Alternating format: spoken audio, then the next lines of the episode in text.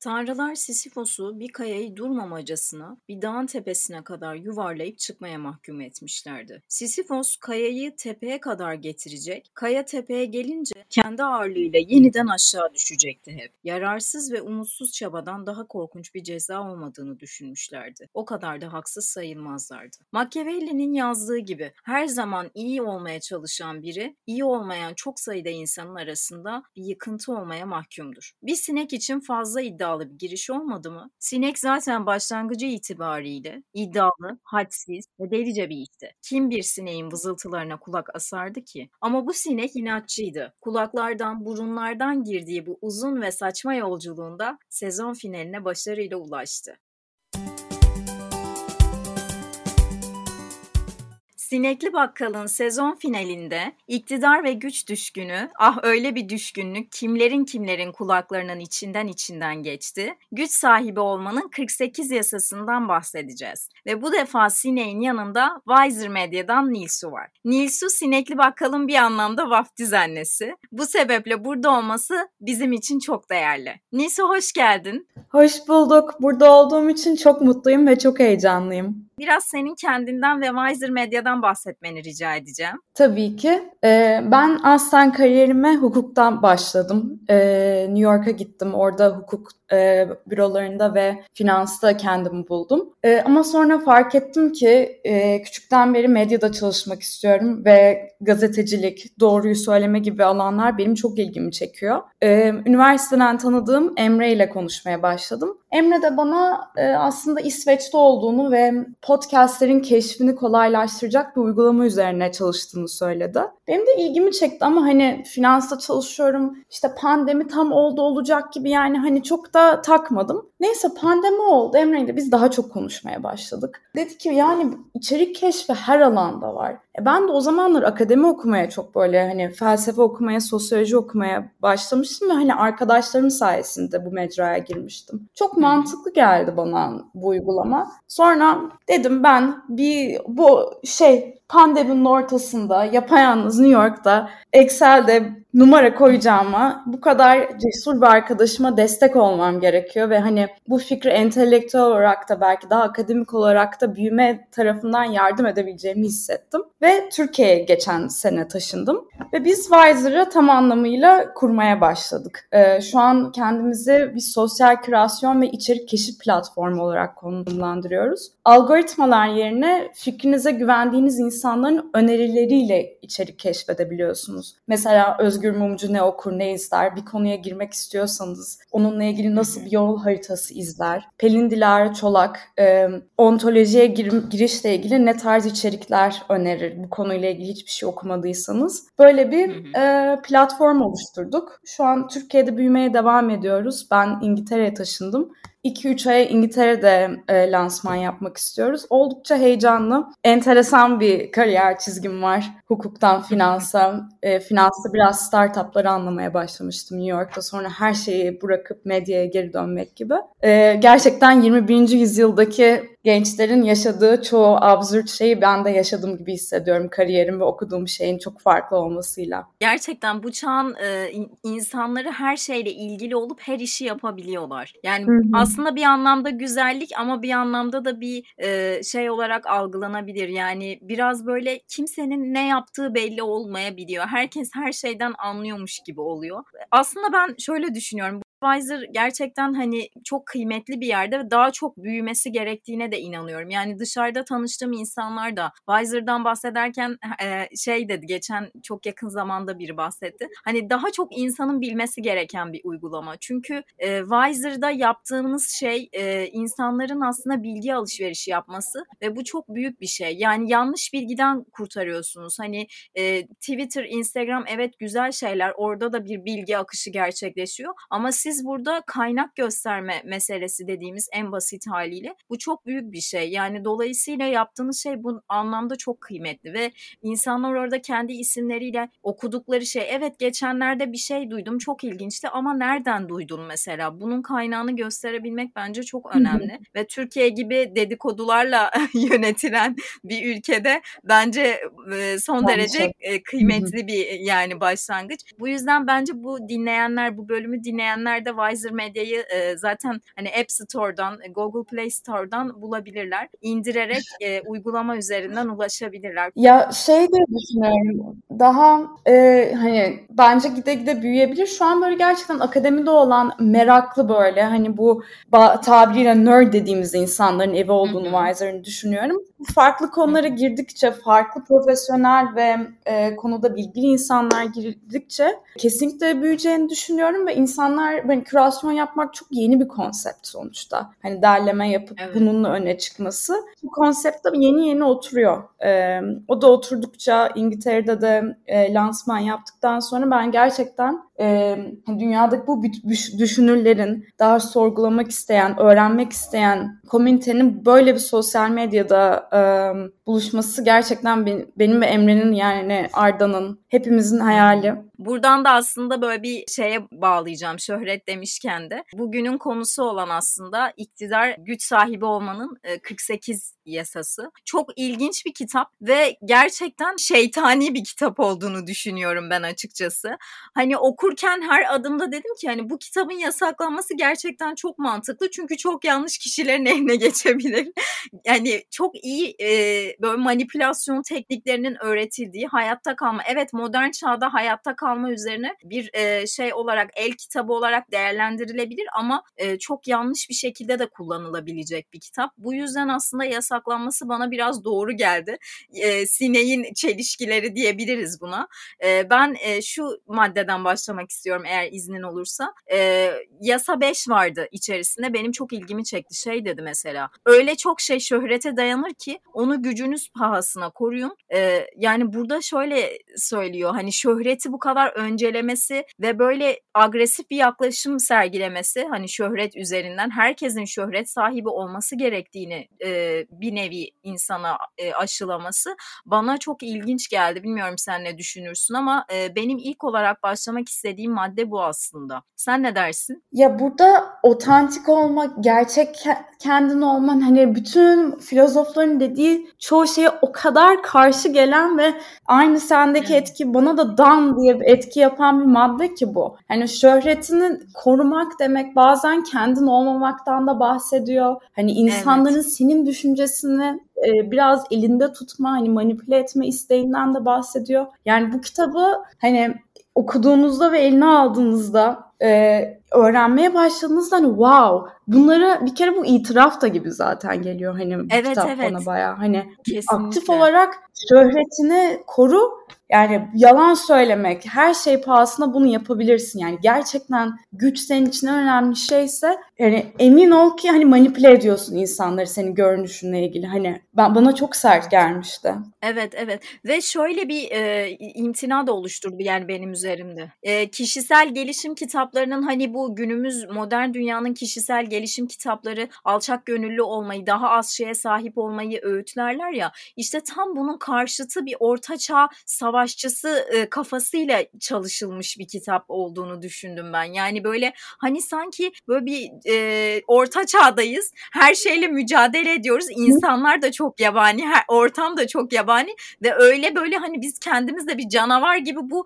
şeyin savaşın içine hurra diye dalıyormuşuz gibi. Hani böyle hissettiriyor. Çünkü her madde çok agresif hı hı. ve ben biraz böyle duygusal da baktım sanırım okurken. Hani şey dedim yani böyle olmaz ki bu iyi bir insanın yapabileceği bir şey değil. Hani şöyle söylüyor mesela bir noktada diyor ya arkadaşlarınızı kullanmalısınız. İyi yönde bu arkadaşlarınızı kullanmak Hı-hı. her zaman işinize yarar. Tamam da abi arkadaş kullanmak da yani şimdi düşününce hani belli noktaları yok. Adamın kesinlikle hani çizgisi yok. Her şeyi bir türlü manipüle ederek kendi çıkarına çevirme üzerine yazılmış bu 48 yasada. Yani tamamıyla böyle şeytani bir insan yaratma e, üzerine kurulu aslında bu 48 yasa bence. Ve burada e, şunu da söyleyebilirim bence. Mesela şu şu madde var yas, e, 7. yasa. E, işi başkalarına yaptırın ama övgüyü siz toplayın. Burada benim aklıma Succession geldi aslında. Succession e, dizisinden de biraz bahsedelim isterim ben.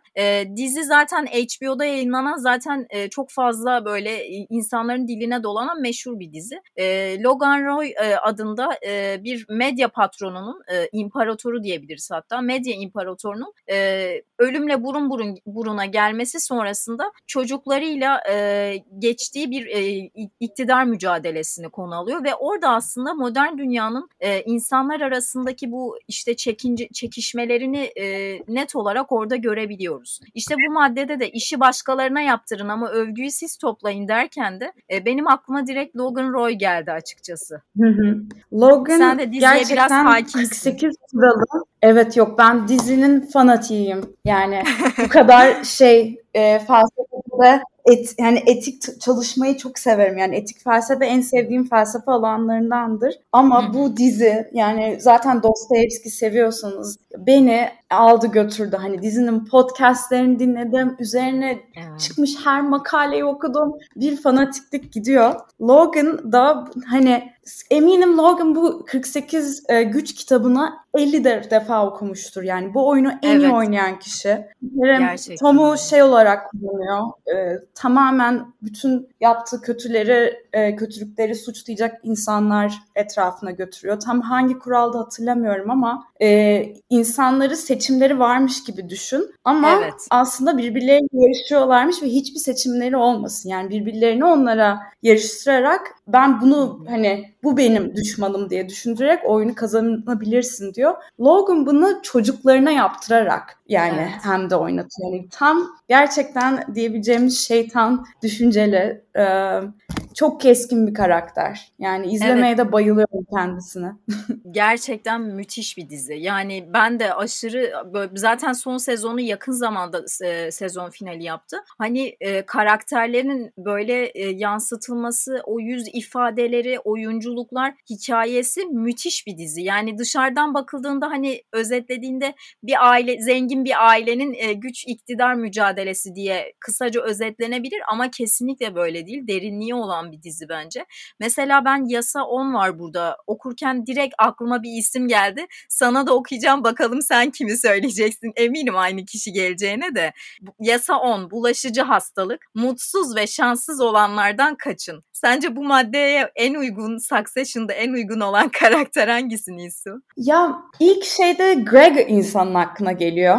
Yani bilmiyorum sen Greg'i mi düşünmüştün? Çünkü ben yani Kendall'ı çok sakar... düşündüm açıkçası. Kime kime? K- Kendall. Ya bence Kendall yani hani mutsuz Oo. ve şanssız biri. Kesinlikle yani. Evet. Direkt benim aklıma o geldi. Greg bir de şöyle bir şey. Mesela Greg karakteri de bence bu 48 yasanın e, daha ilk okumasında olan bir karakter. Yani bana geçenlerde e, Twitter'da gördüm mesela diziyle ilgili biri yorum yapmıştı. Hani sonunda sonunda kuzen Greg alacak alacak bu iktidar mücadelesini demişti. Bence çok doğru yani. Ya ben şey Kendall demememin sebebi sanırım e, ikinci sezonun sonunda ona o kadar saygı duydum ki o kadar onu başarılı gözümde gördüm ki halbuki hani mesela Kant'a yani çoğu filozofa göre yaptığı şey kesinlikle e, iyi niyetten değil yani tamamen Logan'ı e, aynı şeyi ona yapıp daha iyi bir oyuncu olduğunu göstermek için. Bu arada ya, çok spoiler söyledim şu an. Bence bunu başında da söylemeliydik. Ama yani ölçü almak için Logan'ın yaptığı kötülükleri tamamen e, halka söylüyor. Hani çok iyilik yapmak istediğinden değil ama ee, belki de o yüzden onu şey biri olarak görmedi bir tarafım. Hani başarısız bu şeyin için şanssız biri olarak. Ama kesinlikle bu arada duyduğum en sert yasalardan biri olabilir. Yani hep böyle çoğu evet. dinde, çoğu öğretide şey vardır ya hani birinin başına Hoş bir kötülük görün. geliyorsa ve sen bu konuda güçlüysen lütfen ona, ona yardım et. Onu ona yardım ederek e, toplum daha iyi ilerler. Ve bence gerçekten güç isteyen insanların kafası gerçekten öyle çalışıyor. Yani bu insan şu an bana e, benim interestlerim, benim isteklerim için bir araç yani. Ve bunu en iyi nasıl öyle kullanabilirim? Bu çok korkunç. E, ama ben böyle de. olduğuna inanıyorum yani açıkçası ben şöyle düşündüm. Mesela Kendall'ı söylememin sebebi e, Kendall evet e, başarısız bir karakter ama nasıl başarısız bir karakter? E, bu e, yani dizi içerisinde de bu kitapla karşılaştırdığımda bu e, güç sahibi olmaya çalışan, onun için mücadele eden ancak bunun hamuru içerisinde bulunmayan biri. Yani hamuruna ters. Adam bir kere çok duygusal ve duygularıyla hareket eden mutsuz ve şanssız bir karakter. Neden şanssız? Bu kadar başarısız başarılı bir babası olması bence onun en büyük şanssızlığı. Başarılı babaların e, bu Oid, Oidipus e, kompleksi zaten dizi içerisinde de geçiyor. Hani gerçekten büyük bir şanssızlık veriyor. Bu kadar güçlü bir babanın arkasında kuyruğunu sıkıştırıp her defasında babasının önüne gelmesi bence bunun göstergesi. Ama ben kuzen Grey'e baktığımda o çocuk mesela şey yani hani bu kitabı sanki böyle yeni yeni keşfetse tamamıyla okusa bence onda onun hamurunda var. Çünkü e, dizi içerisinde karakterleri iyi manipüle edebiliyor. Onları iyi yönetebiliyor. Bence bu bile büyük bir başarı. Ama Kendall'da onu göremiyoruz. Kendall karşısına sürekli düşman alıyor. Sürekli olarak böyle mutsuzluğunu, basiretsizliğini açıkçası tabiri caizse insanlara gösteriyor. Bu bile bir güçsüzlük göstergesi. Ama kitap içerisine baktığımızda şey demiyor mu aslında hani kendinizi asla e, olduğunuz gibi göstermeyin. Yani her zaman dimdik bir duruşunuz olacak. Ama e, yeri geldiğinde sanki eziliyormuş gibi davranın. İmgesi gösteriyor bize mesela sürekli. Tabii, Kitap tabii. aslında bu yüzden de bence Succession'la çok ilgili. Asla profesyonelin yani sizin yükseğinizdeki Ustana, insandan evet, daha iyi yapmayın. Ustadan asla ustadan evet. daha iyisini yapmayın. Evet, yani evet, zaten bunda bile bence yani Logan çok farkında açıkçası Kendall'ın onun kadar bu oyunda, oyun diyelim e, iyi olmadığının evet. ama Kendall'ın hep onu geçmeye çalışması, şey de yapması hani gerçekten onu ifşa ettiğinde Logan'ın buna gülümsemesi aha gerçekten iyi bir hareket yaptı diye. E, bu bile ne kadar bu insanların bu oyun içinde yaşadığını gösteriyor bu arada. Ya Kendall'ın en büyük bence şanssızlığı bu dediğin gibi bu oyunun hamuru için yapılmamış biri. Ama bu oyunun içinde ve bu oyunu kazanmaya muhtaç yani kendi karakteri için. Kendini değerli görebilmek için Kendall bu son sezonun en sonlarını çıkartıyorum. Bu oyunda gerçekten başardığını kendisine kanıtlamakla kafayı takmış. Ve hani istediğini yapana kadar da yani bir köpek gibi habire bir kuyruğunu kovalayacak. Yani ben evet, onun karakterinin evet. gelişmesini artık öyle, yani öyle oldu zaten. Ve hani o mesela, ve çıkamıyor yani. Hı hı. Mesela e, yasa 21'de de şey diyor ya avınızdan daha aptal görünün. Yer yer bunu e, Logan Roy da yapıyor bence. Yani bir noktada Kendall da denedi e, Logan'dan daha aptal görünmeyi. Ama e, sezon sonunda böyle bunun e, nasıl bir plan olduğunu belki de anlık gerçekleşti ama orayı biraz açık kapı bıraktılar. E, sezon sonunda e, Kendall bir böyle adeta hani son anda sattı babasını ama on, o döneme kadar babasını yani babası adeta onu bir maşa gibi oradan oraya oradan oraya sürükledi. Yani aslında denediğini de görebiliyoruz Kendall'ın yer yer bunu. E, bu arada sürekli diziden örnek vermemizin sebebi de Succession bence bu kitabın adeta böyle e, canlandırılmış hali gibi. Yani e, Logan Roy bu kitabın ustası, bu kitabın e, adeta hani News'un başında söylediği gibi defalarca okumuş biri gibi ve çocukları da bu kitabı hani e, gerçekten keşfetmeye çalışan, uygulamaya çalışan biri. Aslında ben bence News'u ben okurken şunu düşündüm. Acaba biz normal insanlar bu kitabı hayatımıza uyarlasak ne kadar saçmalıklar olur yani hayatımızda. Hani komik görüntüler bence ortaya çıkar. Sence sen ne dersin? Ben çoğu insanın hayatına bil, bilse de bilmese de özellikle bu çok hani neoliberalizm hani bu hani 2000'lerin başındaki Amerika'ya çok inanan 1990'ların sonundaki hani bilinç altında bunu yaptıklarını düşünüyorum e, açıkçası. Ne kadar farkındalar bilmiyorum ama yani bir kesimin hala daha böyle kendini koruma, e, kendinin ne pahasına olursa olsun başarılı olması, kendi amaçlarına gitmesi, yani başka bir elinde pusulası olmadan hani bunların okey olduğu bir kesim olduğunu açıkçası düşünüyorum. Ee, ama in, yani açıkçası hani etrafımızdaki insanların böyle hani içten içe hmm, işte bu yasaya bu çok karşı bunu böyle yapmamalıyım. Hani kimsenin o kadar hesaplı gittiğini düşünmüyorum ama. Evet bence bu zaten mesela şöyle geliyor bana. Ben okurken bir anda şunu da hissettim açıkçası. Mesela günümüzde kişisel gelişim artık bir endüstri haline gelmiş durumda ya. Artık insanlar büyük paralar dökerek böyle hmm. nefes egzersizleri işte yeniden kendini yeniden bulma etkinliklerine falan katılıyorlar. Ve böyle e, etkinlikler vesaire kitaplar var vesaire. Bunlar bence bu kitabın çok masumlaştırılmış hali. Yani basit cümlelerle, tatlı cümlelerle böyle şekerli şekerli verilmiş hali gibi geliyor bana bir anlamda.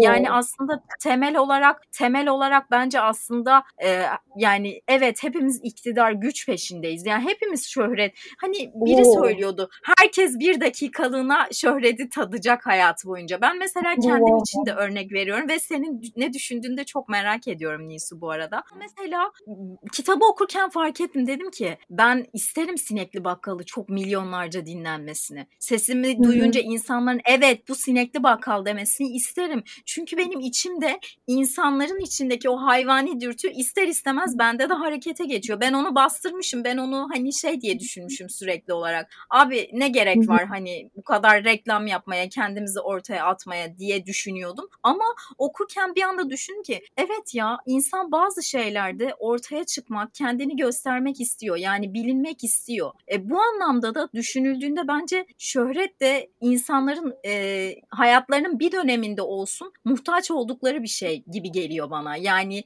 e, duygusal olarak ihtiyaç duydukları bir şey gibi geliyor. Sen ne düşünürsün? Sence nasıl? Oo. Yani şöhret hani çok çok sert bir giriş oldu ama bir anda dandandan geldi. Sadece üç tane ayrı şey şu an hani bilgisayarımda çok fazla tab açık gibi hissediyorum. Çünkü şeyden bahsettik.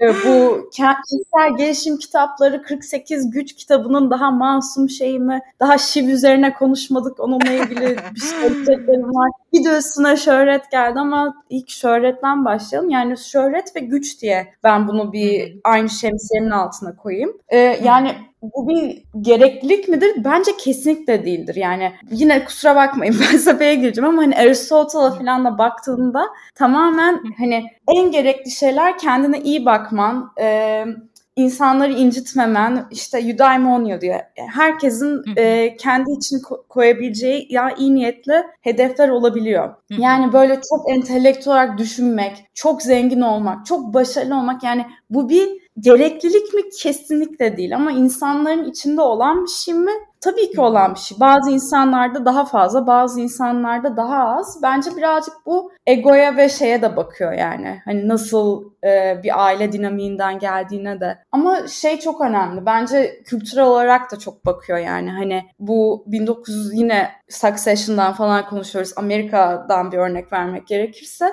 hani. Andy Warhol senin dediği gibi herkes bir gün 7 dakika ünlü olacak. Yani şey evet. Yani orada o kadar bireysel bir kültürde yaşıyoruz ki şu an yaşadığımız bu 1960'lar Amerika'sından sonra hani sen birey olarak senin bilinmen, ünlü olman, senin başarılı olman demektir. Senin tanınman bu bir e, güç şeyi gibidir. E, öyle bir mesaj var. Hani bazı toplumlarla baktığımızda antropolojik olarak mesela hani toplumun beraber çalışması da bir güç olarak görünebiliyor. Hani ama çok e, kişisel cevap vermem gerekirse ben Nisu olarak ünlü olmak istemem ama benim yaptığım, ürettiğim bir şey yani tırnak içinde bu çocuğumun hani bu bir kitap olabilir, hı hı. bu bir uygulama olabilir. Hani büyük ihtimalle beynimi kullanıp yaptığım bir şeyin başarılı olmasını, şö yani şöhret sahibi olmasını hı. isterim.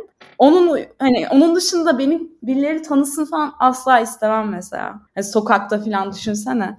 hmm. Şöyle mesela evet dediğin gibi ama peki bu kişisel gelişim kitaplarının yumuşatılmış hali olarak e, düşünmeme ne diyorsun? Yani sence de öyle değil mi? Mesela günümüzde bu kadar bahsedilen basit e, sözcüklere indirgenerek aslında anlatılan e, bir durum olduğunu düşünüyorum ben. Yani bu kitabın aslında onun bir böyle daha açık sözlü hali olduğunu düşünüyorum ben. Yani kişisel gelişim kitapları yine bana çok büyük bir şemsiye gibi geliyor. Bu analojiyi bugün çok kullandım. Bir daha kullanmamaya çalışacağım. Yani işte Alan Watts'a da mesela kişisel gelişim yazarı diyebiliriz teknik olarak. Pema Chöndörne diyebiliriz. Bunlar çok Budist felsefesinden kişisel gelişime, daha meditasyona e, yoran yazarlarımız. Hani çok daha e, mesela Jordan Peterson gibi onu kişisel ke- ke- e, gelişim yazarı gibi belki bakabiliriz daha çok psikolog ama Sam Harris gibi buna daha bahsettiğin gibi bundan tatlı tatlı söyleyen insanlar da var. E,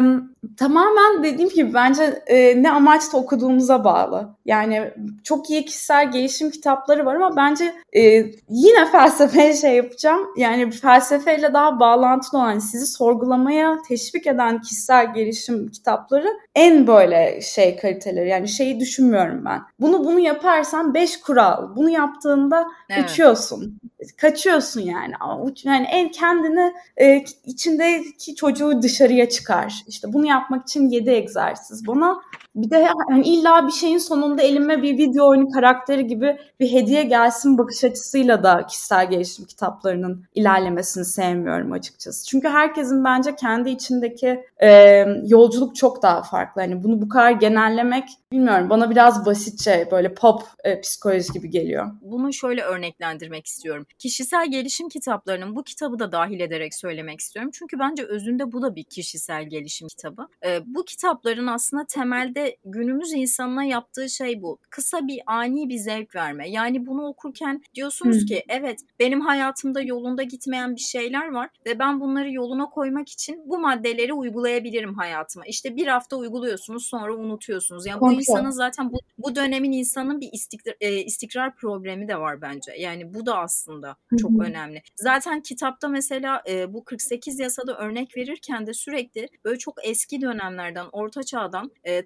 tarihi anekdotlarla götürüyor işi. Yani günümüzden mesela bir örnek veremiyorsunuz. Hani bu şeye de geleceğim. Şimdi çok saçma bir örnek olacak belki ama mesela herkes hani bu dönemin şöyle bir özelliği var ya her şeye çok büyük bir anlam yükleme. Mesela biz yıllarca şey dediler bize Steve Jobs e, işte e, Apple'ı e, Adem'le Havva'nın işte bu önceki dönemde Adem'in ısırdığı elmadan hareketle yapmış. Ama öyle değilmiş mesela. Ben bunu geçenlerde okuduğumda çok şaşırmıştım.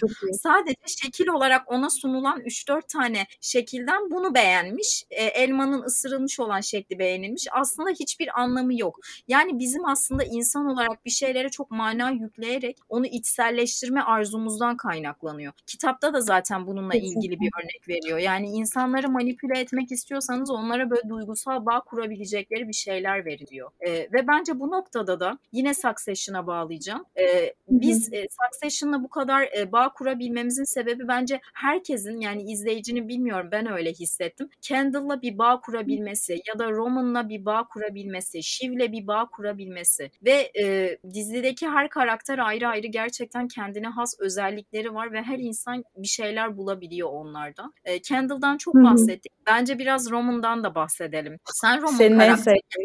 Evet sevdiğim. Sen e, Rom'un karakteriyle ilgili ne düşünüyorsun? Bak öncesinde şunu okuyacağım sana.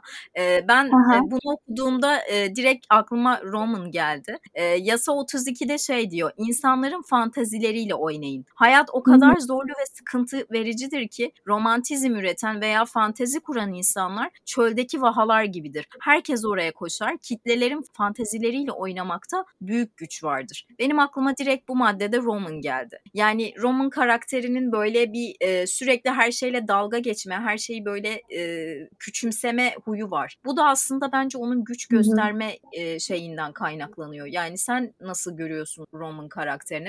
Ben de Roman'ı seviyorum ama e, çok güçlü Hı-hı. hani bir şey bölüm vardı ya e, yine spoiler e, üçüncü sezonda Kendall'ın doğum günü var. E, şey diyor, kavga ediyorlar. Kendall şey diyor, sen kimsesin diyor. Yani çünkü e, Roman'ın insan olma, hani kendini başarılı gördüğü zamanların hepsi aslında Logan'ın bir yansıması. Tamamen bir e, ayna. Hani kendisinin iyi olmak ne demek, ben nasıl iyi olabilirim? Hani tamamen bence Logan'ın kurallarıyla oynayıp başarılı olmak isteyen ben biri olduğunu düşünüyorum. Sadece e, Shiv gibi bazen Kendall gibi, Logan gibi sahte o kadar olmadığını düşünüyorum. Hani oyunu çok açık ve bence komik oynayan biri. Hani insanların evet. yaptığı saçmalıkları direkt yüzüne vuruyor. Ee, yani şey bile bile o kadar kompleksliğini de göstermişler ki işte hani bir böyle işte sevgilisiyle sevişemediğini görüyorsun. İşte Jerry çok hoşlanıyor bir anda. Hani o anne ve sevgi ihtiyacına kendi kendine karar veremiyor. Yani tam bir bence o ailenin en küçüğü şeyini çok iyi yapmışlar. Ee,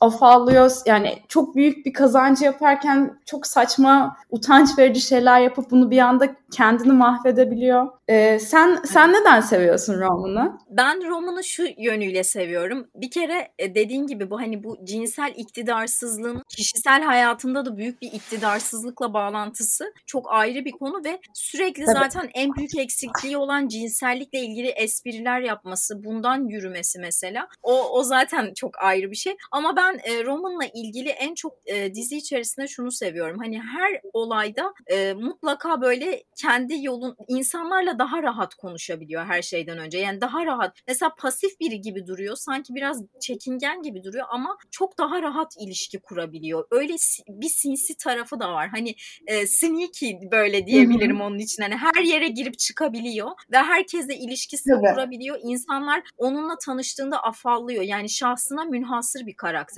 Ama dediğin gibi Logan'ın e, gölgesinde kalması ve onun gücüyle kendine güç katmaya çalışması yönüyle de bence çok e, ilginç bir karakter. Ve e, Roman'dan aslında Roman'ın çok derinliği yok. E, onu çok gösteriyorlar bence. Yani onun karakterinin analizi böyle yapılacak gibi değil. Çünkü bütün hareketlerinin sonuçlarını biz net olarak görebiliyoruz. Bu sebeple aslında ben e, şeye gelmek istiyorum. E, yasa 41'de şey diyor. Büyük adamın ayakkabılarını giymekten kaçının. Bence Succession'ın zaten büyük adamın Logan Roy ve burada büyük adamın ayakkabılarını giymeye çalışan Kendall, Roman ve Shiv var. E, Kendall zaten e, ba, ba, yani başında bahsettik. Roman'ın zaten açık açık bence if, hani dizi boyunca açık açık gösterilmesi sebebiyle derinliği yok. Ama Shiv karakterinin ben çok büyük derinlikleri olduğunu düşünüyorum. Yani biz onu tamamıyla açamıyoruz dizi boyunca. Bir kere problemi ne, sorunu ne onu ben çözemedim mesela. Sen Shiv karakteri hakkında ne düşünüyorsun?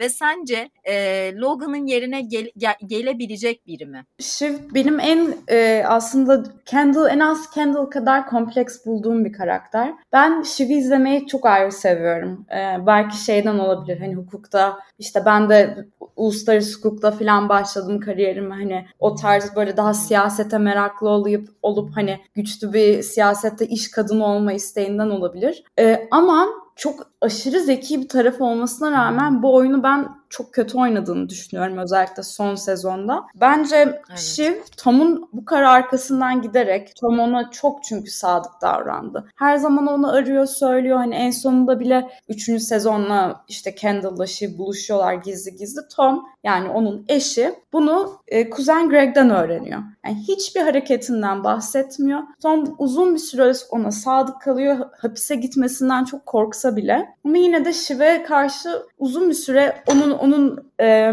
mutlu olması için, başarılı olması için kararlar veriyor. Ve en sonunda çok büyük spoiler Shiv'e ihanet ediyor. Ama bu ihanet gerçekten bence tamamen Shiv'in bu oyunu çok kötü oynamasıyla ilgili. Yani hiçbir şekilde bir hangi kuralda hatırlamıyorum ama bu kuralda şey diyor hani birini bir noktadan sonra yanlış damarına basarsan o beklediğinden 10 kat daha kötü sana geri diyor. Ve bu en çok şey e, kuzu taklidi yapan kurt insanlardan olur diyor. Tam başına gelen bu. Ben Logan'ın yerine Shiv'in de geçebileceğini düşünmüyorum. Bence zaten Logan'ın e, bu yeni şirkete seçmesi kendi için yaptığı en iyi hareketti.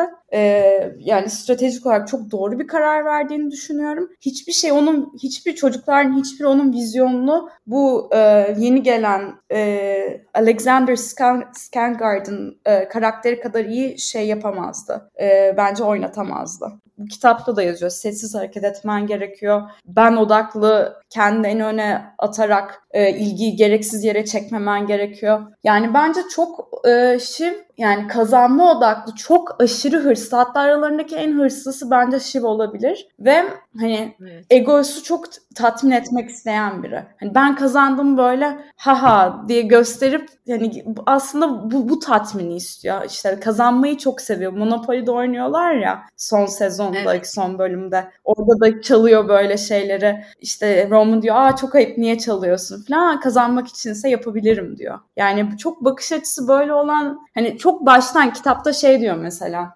Don't appear too powerful yani çok güçlü yani ve çok güç isteyen, başarmak isteyen, gücü arayan biri olarak kendinizi öne çıkarmayın diyor. Shiv bunu çok bariz yapıyor yani. O masaya oturuyor ve evet. e, lider olmak istediğini hissettiriyor, kazanmak istediğini çok bir şekilde hissettiriyor. Yani bağırıyor ben kırmızı bir bayrağım diye ve tehlikeliyim diye. Yani o yüzden sadece tekrardan bu tırnak içinde oyunda başarılı olduğunu Shiv'in düşünmüyorum. Anladım. Peki e, bu üç çocuğun üçünde de ayrı bir problem var. Yani hepsinin bence bir problemi var. Hatta üç çocuk bak o kadar e, Succession'da o kadar mesela evet e, üç çocuğun yarışını görüyoruz ki dördüncüyü hep unutuyorum. Amerikan başkanı olmak isteyen beyefendiyi sürekli unutup duruyorum.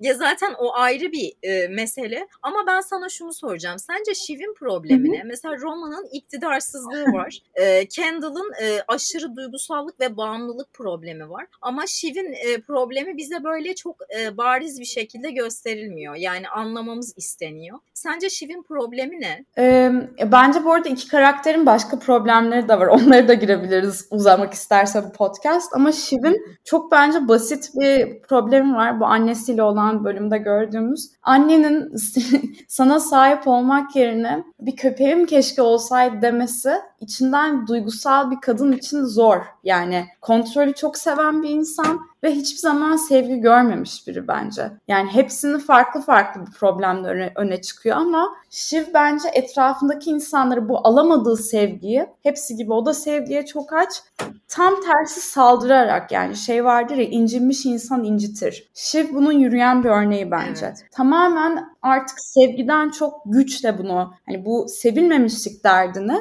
etrafındaki insanlarda daha çok ilişkilerde sevgi ilişkilerinde dinamikte daha çok güç sahibi olan kişi olarak kontrol etmek istiyor bence. Tom'la olan ilişkisinde kardeşleriyle olan ilişkisinde hani annesiyle olan konuşmasında bu bir tane adam vardı Tom'u aldattı. Onunla bile olan da hani eşit gibi gördüğü insanları kendine bin, hani biraz tehdit olarak da görebiliyor. Ee, ben öyle düşünüyorum. Evet.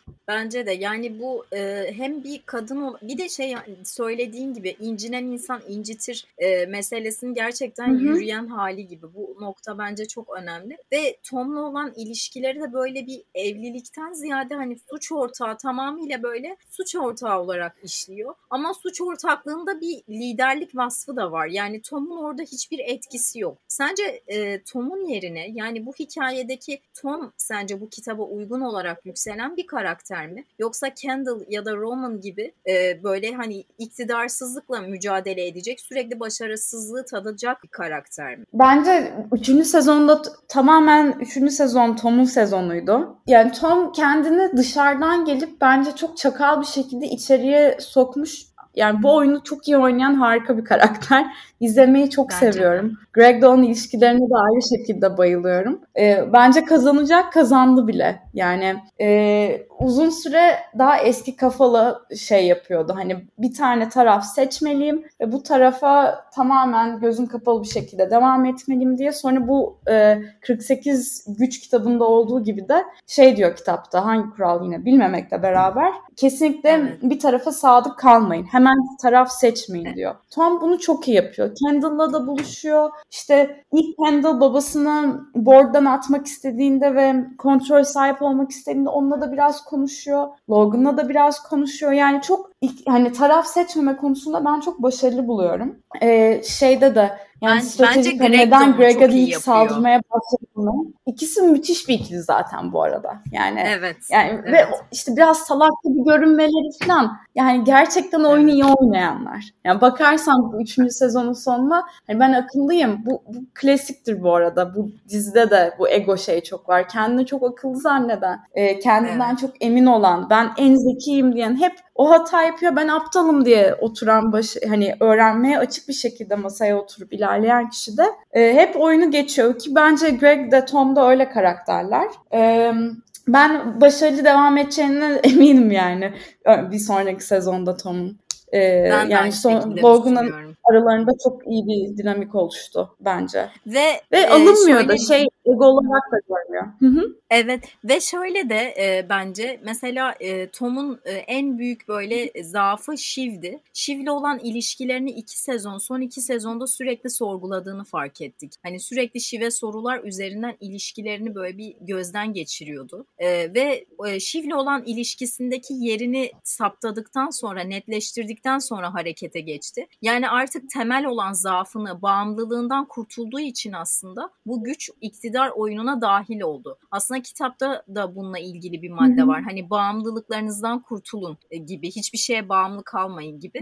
Bağımlılık da güçsüzlüğün göstergesi. Bu anlamda da bence Tom'un hani aldığı radikal bir karar. Hani Shiv'in Shiv'le olan ilişkisini netleştirerek kafasında bu, bu bağımlılığından kurtulup kendini bu mücadelenin içerine, içerisinde bir aktör olmaya, figüranken bir aktör olmaya e, sevk etmesi. Bu da önemli bence. Bu karakter analizleri, bu kitap analizi ve bu dizi analiziyle beraber belki şu soruyu sormak gerekiyor yani. Hani analiz, bakıyoruz işte güç için bunu şimdi gerçekten oyuna girdi. Güç için böyle şeyler fedakarlıklar yaptı. Ama hani güç en önemli şey mi gerçekten biri için? Yani bu karakterler için öyle olmuş ama bu bir sevgisizlikten olmuş bence. Yani bu şu anki toplum düzeni, hayat düzeni, insanların yaptığı öncelikler olarak da ne kadar bazı şeylerin bence bize aşılandığını, hani neyi ne için yaptığımızı kendimiz sormamız. Hani bence bu kitabı mesela biri kendini şey için okumayı ben öneririm bu arada. Hani eğer hızın manipüle edileceğinizi düşünüyorsanız böyle iş hayatına yani böyle finans daha böyle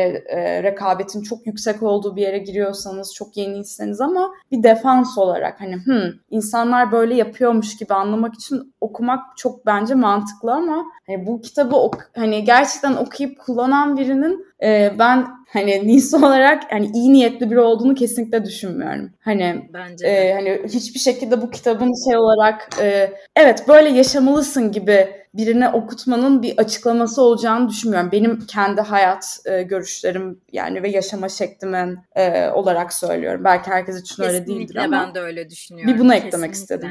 Kesinlikle ben de öyle düşünüyorum ve e, Hı hı. bu arada hani sen şey dedin ya hani finans sektöründe vesaire çalışına manipüle edilebileceğinizi düşünüyorsanız bence bu yani ben Türkiye dışında bir yeri e, karşılaştıramadığım için Türkiye örneğini vereceğim. Türkiye'de e, kendi iş hayatımdan da hareketle müthiş manipülasyon e, ortamı var ve hani ne işte çalışırsanız çalışın e, patronların böyle bir şey var e, edası var. Hani daha çok yapabilirsin. Mesela bu e, günlük hayatımızda ben kitabı okurken aslında hep gözümde bazı böyle şey oyun verir gibi skeç gibi kafamda canlandı mesela. Görebildim o anları. Hani mesela patronun her zaman şey vardır. Sen daha iyisini yapabilirsin. Bir motivasyon konuşması vardır. Ha, sen sabah 9 akşam 6 çalışıyorsundur mesela. O mesaide e, çalışıyorsundur o Hı hı. ofisten çıkmadan çalışıyorsundur ama sana gelir mesela ay sonunda daha iyisini yapabilirsin. Sen çok başarılı bulduğun bir iş yaparsın. Evet bu senin yapman gereken bir şeydi ama olur da bir an bir batırırsın. Sen nasıl hata yaparsına dönüşür. Yani aslında bunlar hep e, manipüle edile, edildiğimizin işareti günlük hayatımızda, iş hayatımızda özellikle. Hı hı. Ve bence hani Türkiye'deki iş hayatında manipülasyon had safhada. Ee, yakın zamanda zaten e, Evet. bilmiyorum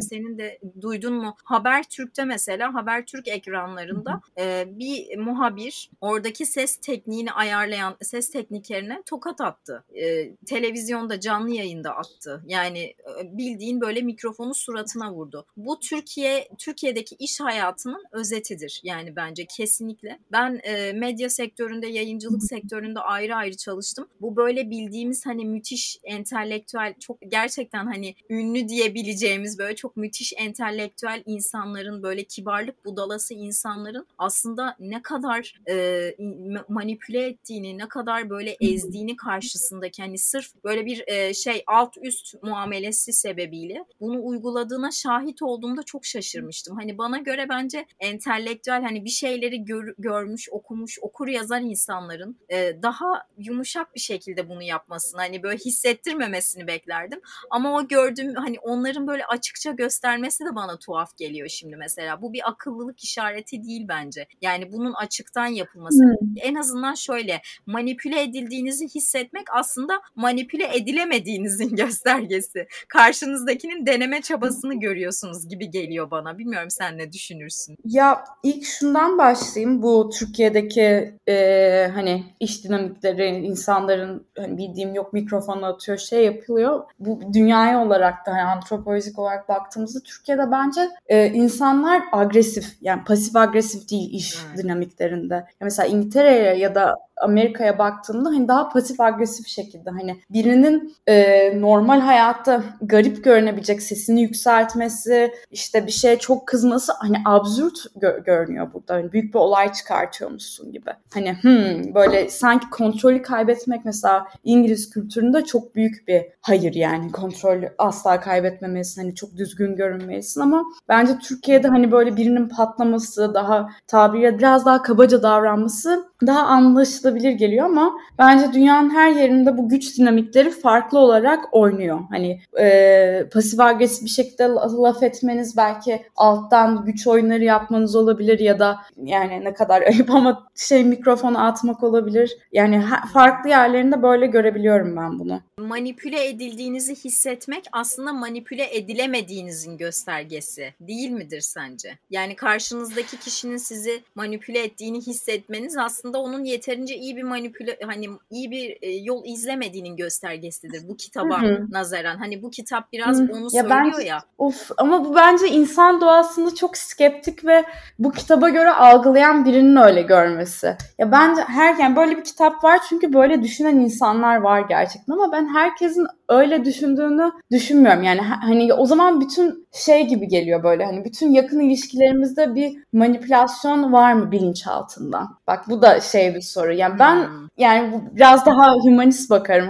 yani doğa şey yapım gereğiyle. Ya ben inanmıyorum yani ben gerçekten sevgiyle hiçbir kendime motif olmadan birine yardım etme şeyini biliyorum. Ya da hani toplum ileriye gidiyor. Hani bir şey belki hani kendim bundan egosal olarak hani yardım etmeyi seviyorum. Hani ona da bir şey demiyorum ama genelde e, yani amacım şey olabiliyor yani hani evet bu insana yardım edesim geliyor yani bunun hani illa manipülasyonla ilgisi yok. Ama böyle bir kitabı okuyup bence hani e, birazcık şey duygusal zekanız hani idrak edebilir bir seviyedeyse e, anlayabilirsiniz kimin gerçekten içten olduğunu, kimin hani gerçekten o kişiyle bir ilişkiniz, bir bağınız olduğunu, kimin bunu manipüle olarak yaptığını. Hani baştan bu bahsettiğin e, cümleden bahsediyorum. Hani böyle bakıyorsan hani yeterince iyi manipüle edememişse hani ben demek ki tam anlamamışım. Ya bu baştan insan doğasını biz böyle şey kabul ediyoruz e, daha bencil ve manipüle etmeyi açık olarak kabul ediyoruz. Bayağı hukukçu olarak şu an burada düşündüm. Pardon biraz matematik gibi oldu ama e, yani ben insan doğasını baştan öyle kabul etmediğim için hani niyesi olarak e, böyle olduğunu düşünmüyorum. Yani manipülasyonu hop diye anlayabilirsin ve gerçekten bazı ilişkilerde hiç manipülasyon yok bence. Çok e, saf bir şey gibi geliyor farkındayım ama buna inanmak istiyorum en azından. Bence doğru. Bu Sen, arada hani sence doğru olan bu. Yani bence doğru olan bu ama ben mesela şöyle söyleyeyim. Zihnim şöyle çalışıyor açıkçası. Bunu anlatmam açık açık podcast'te anlatmam da zaten saçma bir olay bu arada. Ben de Kafamın nasıl çalıştığını. Kendimi tamam hani bu kitabı okuyup hiç anlamadığımın göstergesi olabilir mi Nisu? Hani oturup burada bir tamamen bu, kafamın bu nasıl çalıştığını anlatacağım. dinleyenler lütfen kimse bizi manipüle etmesin bu kadar açık davranıyoruz. İyi niyetinize şey yaparak. Ya bu kitabı hiç anlayamadık belli ki. Böyle ben insani şeylerden geldim. Hilal de açık davranacak şimdi. ya şöyle, Hadi bakalım. ben açıkçası... Artık balık gider.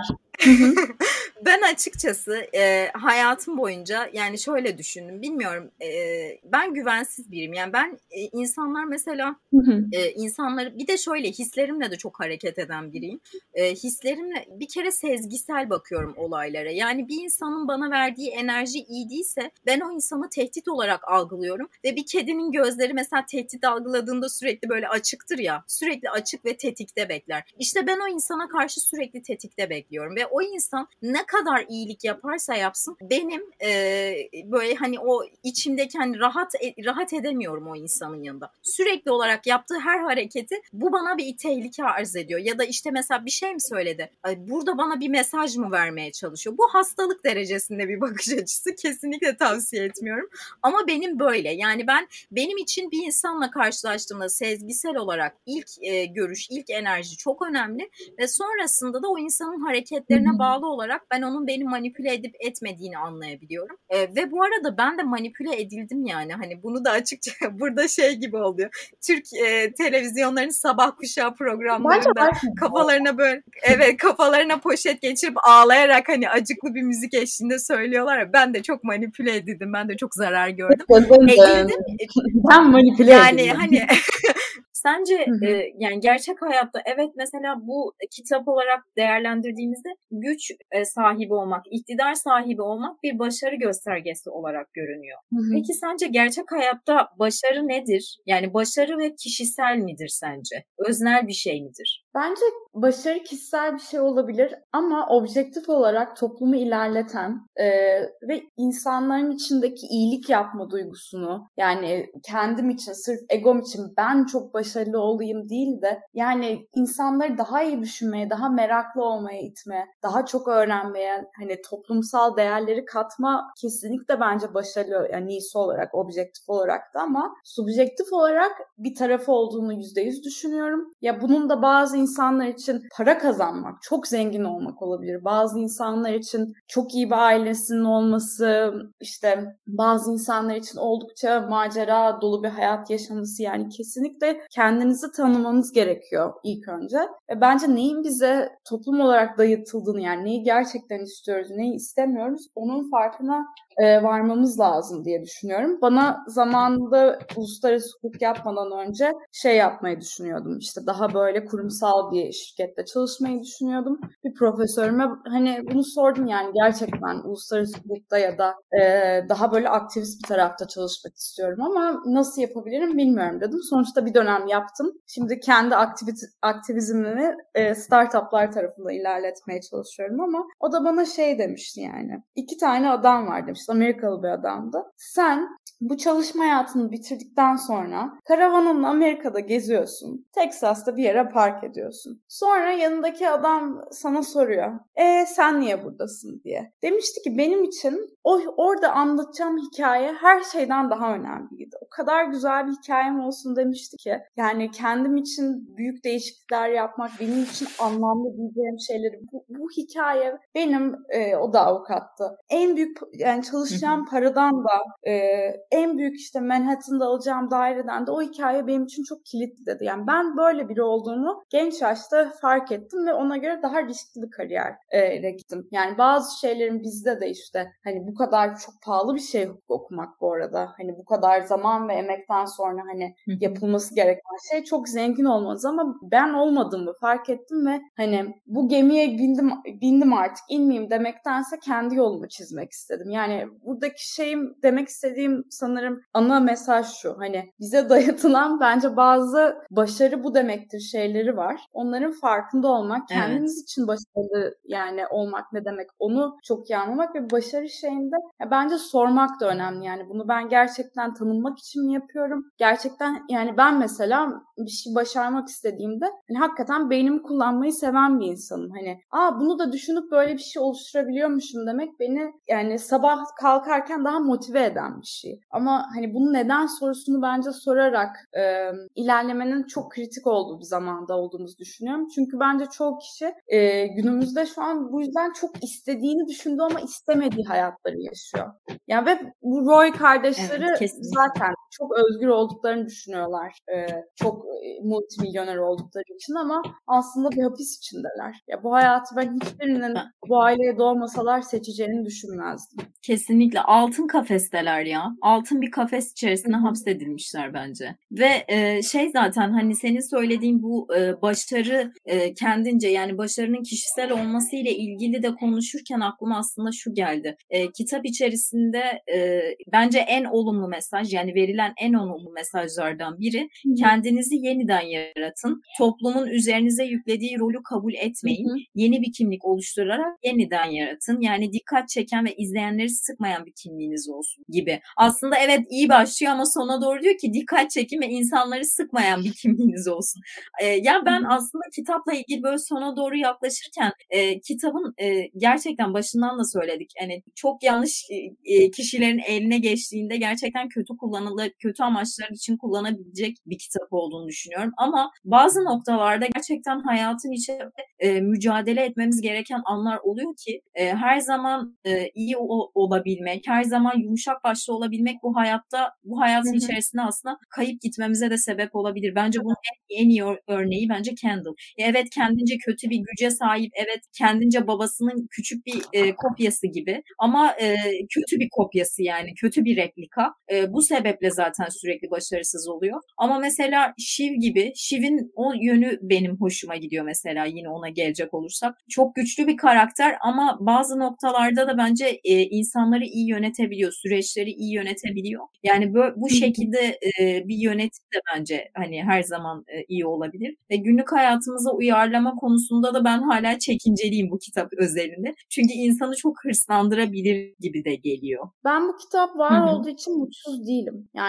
o kitap var oley değilim ama bu kitabın bana olması bir dürüstlük gibi geliyor. Yani şey bir hayat yaşıyor yani hayatta yaşıyor. Çoğu insanın hani hep herkes çok böyle mütevazi, iyi niyetli işte Cem Yılmaz'ın son şeyini izliyordum bu komedi programında şeyden bahsediyordu. Ee, işte lotoya katılıyorlar kazanmak için. Paraya sahip olsanız ne olur TRT'nin programında. Herkes diyor ki ben parayı dağıtırdım, ben parayı dağıtırdım. Yani diyor ki ya bana versin ki ben dağıtayım yani. Bayağı güldüm buna çünkü hepimiz çok şey böyle. Ben çok iyiyim, ben hani hepimiz kendimiz kahramanız. Yani bu Jung'un da söylediği hani bu e, karanlık yani shadow self, gölge şeyimizi çok kabul etmiş ve çok dürüstçe bunu yazmış. Yani hani güç güçle ilerleyen insanların hakikaten böyle düşündüğünü hani Machiavelli gibi böyle stratejilerle ilerleyen, bu stratejileri kötüye kullanan insanların başarılı olduğunu da açıkça öne seren bir kitabın olması hani şey gibi geliyor bana. Hani evet yani takdir ettiğim bir tarafı var elbette ama yani özellikle hapishanelerde e, tamamen yasaklanması yani yanlış insanların eline geçerse ben gerçekten hani uf tedbirli olmamız gerekiyor gibi düşündüğüm bir tarafı da var. Hani kesinlikle böyle insanları doğum gün hediyesi olarak alacağım bir kitap olmaz ama evet. yani çok bir arkadaşım olsaydı iş yerinde evet. böyle çok saf ve ezilen hani nasıl söyleyeyim bu tarz oyunlara çok kolay girdiğini düşündüğüm birine bu kitabı hani böyle insanlar da evet. olabilir gibisinden hediye etmeyi düşünebilirdim. Yani büyük ihtimalle bir tedbir notu yazardım başına ama yani hediye olarak verebilirdim öyle birine. Bu sezonun konusu mesela yasaklanan saklanan kitaplardı ya. Bir Hı-hı. kitabı yasaklamak Hı-hı. aslında onu arzu nesnesi haline getiriyor. Yani dolayısıyla e, bir figürün siyasi bir figürün yapacağı en büyük hata e, sevmediği, hoşnut olmadığı şeyi yasaklamak. Bunun yerine itibarsızlaştırabilir mesela. Bunu laçkalaştırabilir, klişeleştirebilir mesela. Yani bu en iyi Hı-hı. yöntem onun için. Ee, yakın zamanda mesela Netflix'te Don't Look Up diye bir Hı-hı. film çıktı. Güzel. Basın olsun, işte hükümet olsun öyle bir hale getiriyor ki insanlar artık onları böyle inanmıyor. Hani suratlarına bakmıyorlar. Hani evet dünyaya yaklaşıyor. Zaten spoiler vereceğim. Bu bu bölümü izleyenler artık hiçbir şey dinleyenler artık hiçbir şey izlemek istemeyecek ama dünya yok oluyor ve o insanlar hani şeyleriyle kalıyorlar. Dalga geçtikleriyle kalıyorlar. Çünkü çok iyi bir itibarsızlaştırma süreci götürülüyor. Yani bu sebeple aslında söylemek istediğim e, bir şeyden nefret ediyorsanız ya da bir şey hoşnut değilseniz bir meseleden onu itibarsızlaştırmak yapacağınız en iyi şeydir. Ama onu yasaklamak, e, onu böyle ortadan kaldırmaya çalıştığınızı belli etmek yapacağınız en, en kendinize yapacağınız en büyük kötülüktür bence. Yani bunu düşündüm açıkçası okurken de bir yandan. Ya yönetilme sistemine göre değişebilir diye düşünüyorum. Ya ilk şeyine cevap vermek gerekirse bence e, çoğu iyi siyasetçi bu kitabı okumadıysa da bunları biliyor. Yani bence bu kadar güç evet. olarak şu anki toplumda e, yani bazen çünkü insanlar gerçekten şu anki toplumumuzda kuzu olabiliyorlar. Yani bence siyasetçilerin çoğu insan psikolojisinde bunu çok kolay anlamış ve bunu çok kolay bu Don't Look Up filmi de onun satire olarak güzel dalgasını geçiyor. Don't Look Up'la ilgili başka bir şey daha demiştin. e, itibarsızlaştırarak aslında konuyu böyle ha, başka evet. bir yerden ele almaları. Yani hükümetin şöyle, yani. Evet, Bu da çok ama iki, bence. Yani iki ucu da çok keskin ya. Hani yani başka kitap yasaklanan kitapları düşünüyorum da insanlar bazen komediyi çok yanlış anlayabiliyor yani. Buna yasaklanan kitaplardan mesela American Psycho'yu düşünüyorum. Ya da bir tane American evet. Psycho'nun kadın versiyonu var Boy Parts diye. Çok sert şey kitaplar bunlar. Yani hikayeler duydum mesela. İnsanların burada karakterleri bunun bir satire olduğunu kesinlikle anlamayıp idealleştirmelerini hani yasaklamak tabii ki çok ideal bir çözüm değil bence de. Daha da büyük bir arzu ve gizem yaratıyor ama nasıl yani baştan insanlara ne yani şey mi diyeceğiz yani bu bu tamamen bir eleştiridir. Yani böyle mi yazılması gerekiyor? Yani toplum gerçekten bazı şeyleri o kadar yanlış anlayıp hani oradan domino etkisiyle korkunç şeyler olabiliyor ki. Bu çok şey bir konu ya. Hilal konudan konuya gidiyoruz. Bak şeye geliyor. Ee, konuşma özgürlüğü ne, ne kadar sonuna kadar ne kadar bir şeyler yasaklanabilir. Bu konulara çok geliyor. Ee, çok hmm. değişken konular bence. Toplumun o anki düzenine göre işte sosyolojik yapılara göre çok yani kesinlikle şu olur ya da bu olur ben diyemiyorum açıkçası. Ya bunun çözüm bu ya da çözüm şu bu tarz kitaplara. Ama ee, ben mesela okuduktan açıksın yani hani bu Amerika'da First Amendment yani kesinlikle herkes konuşabilme. Bana senin tarzın daha çok öyle geliyor bu arada. Bilmiyorum ne kadar evet, doğru evet. analiz etmişim ama. Bence hani... de bence de öyle. Mesela Hı hı. Sö- e, kusura bakma sözünü kestim. Sen devam et sonrasında devam et. Hayır hayır hayır bu kadardı benim. Senin tarzında yorum yaptım bu kadardı. Ha tamam. Sen bahsederken aklıma şu geldi. Lolita mesela. Lolita'yı yazdıktan sonra Nabokov'u bir e, Amerikan şovuna davet ediyorlar ve orada direkt ilk soru şu oluyor. Siz e, kendinizden yaşça küçük 12 yaşında bir kızla e, ilişki durumunuz e, oldu mu? Söz konusu muydu? Bu bana çok aptalca bir soru geldi. Yani sunucunun hem biraz ortalığı karıştırma maksatlı ama bir o kadar da böyle anlayıştan uzak. Evet Nabokov'un işlediği şey çok ince bir çizgide e, bu lolitalık meselesi ama yani biraz da böyle her şeyin de hani ofansif mizah dediğimiz şey oluyor ya bazen hayatta bazı konularda her şeyin üzerine gidilebilmeli mi? Mesela bu soruyu ben gerçekten başladığım andan itibaren yasaklı kitaplardan itibaren düşünüyorum. Her konu konuşulmalı mı ya da her konunun esprisi yapılmalı mı? Bu gerçekten çok ilginç bir konu ve böyle tamamen kendi kişisel tarihini de düşününce bir böyle hani düşünüyor ve sanırım e, ben yapardım ya. Yani e, ben her şeyin mizahının yapılabileceğini düşünüyorum sanırım ve her şeye gülüyorum. Yani bu hani her şeyin dalgası geçilebilmeli. Peki her şey yani ya, her şey konuşmak farklı bana geliyor bu arada. Ya, Peki evet. şunu şu enteresan geldi bana. Mesela bu kadar e, açık konuşmanın hani bir numara olduğunu düşünen biri olarak mesela Nabokov'a böyle bir sorunun sorulması sana neden aptalca geldi? Çünkü bence şey gibi hani gerçekten e, doğruyu çok böyle öğrenmek isteyen birinin soracağı bir soru. Yani nereden böyle bir şeye sen ilhamlandın da bunu yazdın? Hani sanat sanat için de olabilir tabii ki ama hani ben de merak ederdim açıkçası. Yani ne oldu da bir an anda Lolita'yı yazdı. Benim aklıma direkt ne pedofili e, rahatsızlığı vesaire işte Nabokov'un böyle bir şeyi varsa bunu aptal bir adam olmadığı için yani bir yazar böyle yeni bir dünya yaratacak bir yazar aptal olmadığı için bunu açık açık yazmaz diye düşündüm. Yani bunu evet kendi kişisel tarihinden anekdotlar vardır ki öyle olsa da öyle olduğunu söylemez. Biz her şeyin konuşulacak ben her şeyin konuşulabileceğine inanıyorum ama herkes bunu her şeyi ulu orta konuştuğunda düşünmüyorum. Temel mesele bu. O yüzden zaten tıkanıp kalıyoruz. Herkes olduğu gibi davranmıyor, olduğu gibi konuşmuyor Hı-hı. mesela. Bu sebeple Ama açıkçası bence, bana saçma geldi. Bence cevabının yalan olduğunu bilsek bile bu soruyu sormanın bir e, yarattığı yani bir gazeteci olarak düşünüyorum. Bir baskı var. Yani bir ağırlık Hı-hı. var. Bu soruyu belki evet. cüreti evet, şeye, evet. belki o gerekiyor. Ya buna bir örnek de şeyden bahsedecektim. Ee, hani her şey konuşulmalı mı? İşte biz bu arada Hilal konu çok konuyu açıyor. Birazdan toparlayalım toparlayalım yasak kitaplardan. Aynen. Biz seninle ikimizi çünkü biliyorum. Biz sonsuza kadar konuşabiliriz. evet, evet.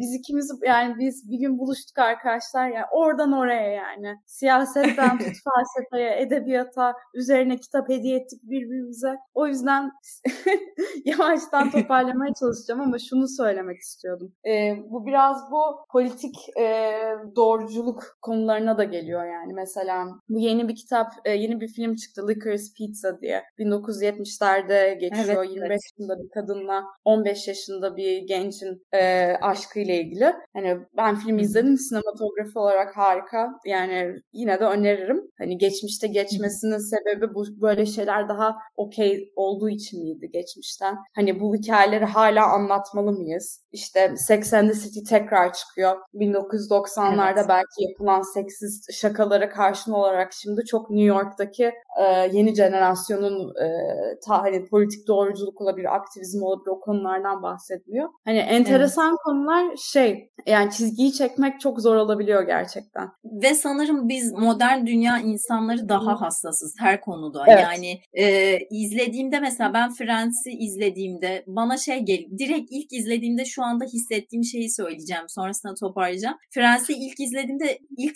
kafamdaki soru abi burada niye hiç siyahi karakter yok? Amerika'da evet. sadece beyazlar mı yaşıyor? Evet. Ya da burada neden sürekli seksist şakalar yapıyorlar? İşte Joey'nin çanta takması, gay olması işareti bunları neden bu kadar güldürüyor mesela? Bunlar Hı-hı. gözüme çok batıyor. Yani biz çok daha hassas bir teraziyle ölçüyoruz her konuyu ve bu sebeple de aslında bu kitabı okurken e, yasaklardan bahsederken e, bir şeyin yasaklanması, konuşulmaması üzerine e, çok daha fazla e, kafa yoruyoruz. Yani bu da aslında bizi biraz daha şey yapmıyor mu? Yani hassas bir terazimizin olması bizi biraz daha böyle sınırlıyor gibi geliyor bana. Yani her şeyin hani hassas terazisi olan insanlar aslında kendine çelişecek bir şey söyleyeceğim. Her Hı-hı. şeyin konuşulmasını kabul etmiyorlar. Her şeyin şakasının Hı-hı. yapılmasını kabul etmiyorlar. Yani bu şey gibi işte mesela Türkiye'de Alevilik meselesi işte Kürtlük meseleleri var. Bunlar olaylar geçmişten gelen bazı yaralar olarak var. Alevi Hı-hı. şakası yapan mesela bir komedyen e,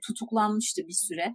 O, bu mesela konuşamadığınızın göstergesi. Yani hassas terazimiz var. Dayanamıyoruz. Hı-hı. Bazı şeylerin böyle ulu orta konuşulmaması gerekiyor. Çok Ama bu kitapta evet ya evet evet demekten çok korkuyorsun. Yani Evet evet. Yani her şey e, cancel kültürü var. Hı hı. Evet. Yani of, her şeyi böyle Aa, müthiş. Ve biz oradan oraya sürükleneceğiz gibi geliyor.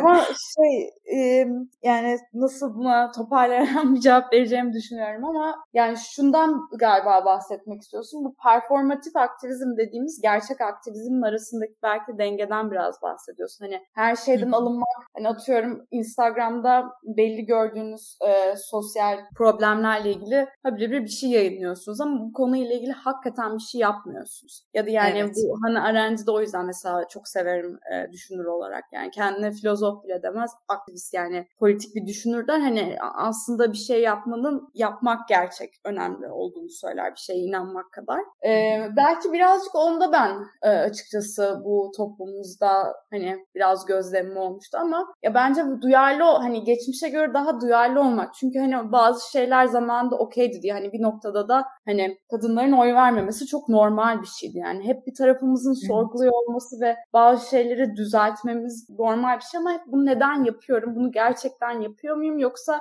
toplumda e, böyle görünmesi gerektiği için mi yapıyorum? Hani daha iyi ağırlığını anlayarak yapmanın daha tabii ki değerli olduğunu ben düşünüyorum. Ama evet şimdi ne olacak mesela? Hani Office'i, Friends'i, bir sürü diziyi şu an mesela aslında iptal edebilirler. Hani ileride evet. belki yasaklanır. Hani bunun çizgisi nerede olacak? Bunlar çok enteresan konular. Bence gelecek Gerçekten. sezon bu da bir konumuz olabilir. Beni, yine beni konuştuktan sonra bir daha davet yani eder bilmiyorum ama. E, kültürü dediğimiz şey aslında yani buna bağlanıyor. Yani bu e, iptal etme kültürü olarak hani Türkçesini düşündüğümüzde e, bu iptal kültürü gerçekten çok geniş bir çerçevede alınabiliyor ve kendi içinde çok çelişkileri de barındırıyor bence. Ve bu dediğimiz gibi hani ben yine toparlayacak olursak güç sahibi olmanın 48 yolundan bahsederken aslında bize e, bir e, manipüle etme yollarından bahsediyor. Bir insan olarak ger- e, hayatla mücadele ederken e, soğuk bir nevale gibi böyle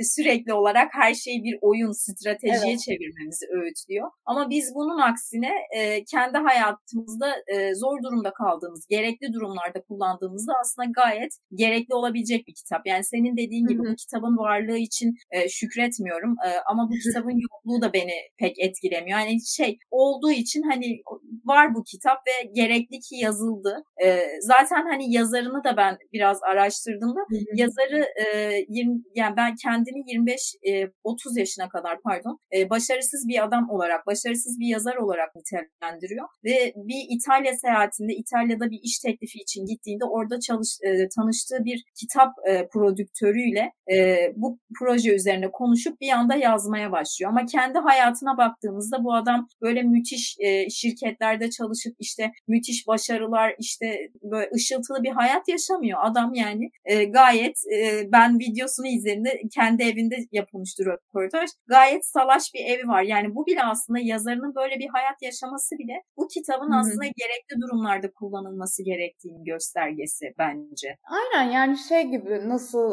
apartmanlarda e, yangın söndürme şeyleri oluyor yani acil durumlarda evet. kırılma. Benim benim için çok şey metaforik olarak çok öyle bir yerde yani hani hmm, bu ilişkide kendini garip hissediyorsun. Bir şey yanlış geliyor. Hani bak bakalım böyle bir taktik yapıyor mu? Hani özellikle her şeye çok güvenen, inanan bir insansınız ama bence tabiriyle hani mutlu olmak istiyorsanız roller gibi yaşamayalım. 48 evet. e, kurallar kitabında acil durumlarda kullanalım e, deyip yavaş yavaş bence edebiliriz insanlara. Aynen. Tamam. Bence de. Ee, Nisu geldiğin için çok teşekkür ederim. Gerçekten böyle ben biz zaten bizi bizi tutamazlar. Biz sabaha kadar evet. konuşuruz.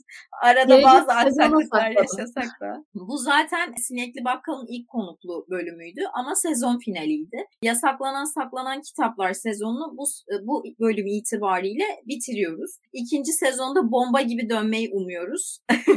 Böyle bir beklentiyle döneceğiz umarım. Ee, Nisu gerçekten varlığıyla, e, verdiği fikirleriyle benim hayatımda önemli biri. E, ve dediğim gibi Sinekli Bakkal'ın vaftiz annesi sonuna kadar. O yüzden ben çok mutluyum bu bölümü kaydettiğimiz için ve burada olduğu için. Sana çok teşekkür ederim. Sen ne demek istersin son olarak? Ya ben de sana çok teşekkür etmek isterim. Yani seninle sohbet etmek benim için bir kere her zaman bir keyif. Yani ya, e, hem ederim. yaptığın işleri çok beğenmekle beraber arkadaş olarak da seni çok seviyorum. Tekrardan o zaman son olarak e, bölümü dinlediğiniz için çok teşekkür ederim. Wiser Medya'yı indirmeyi unutmayın. Bu bölümün konuğu Nisu, Nisu'nun hatrı için. Dinlerken keyifle dinlemişsinizdir zaten. İkinci sezonda daha iyi gelebilmemiz için bizi takip edin. Çok teşekkür ederim dinlediğiniz için. Kendinize iyi bakın. Görüşmek üzere. Görüşürüz.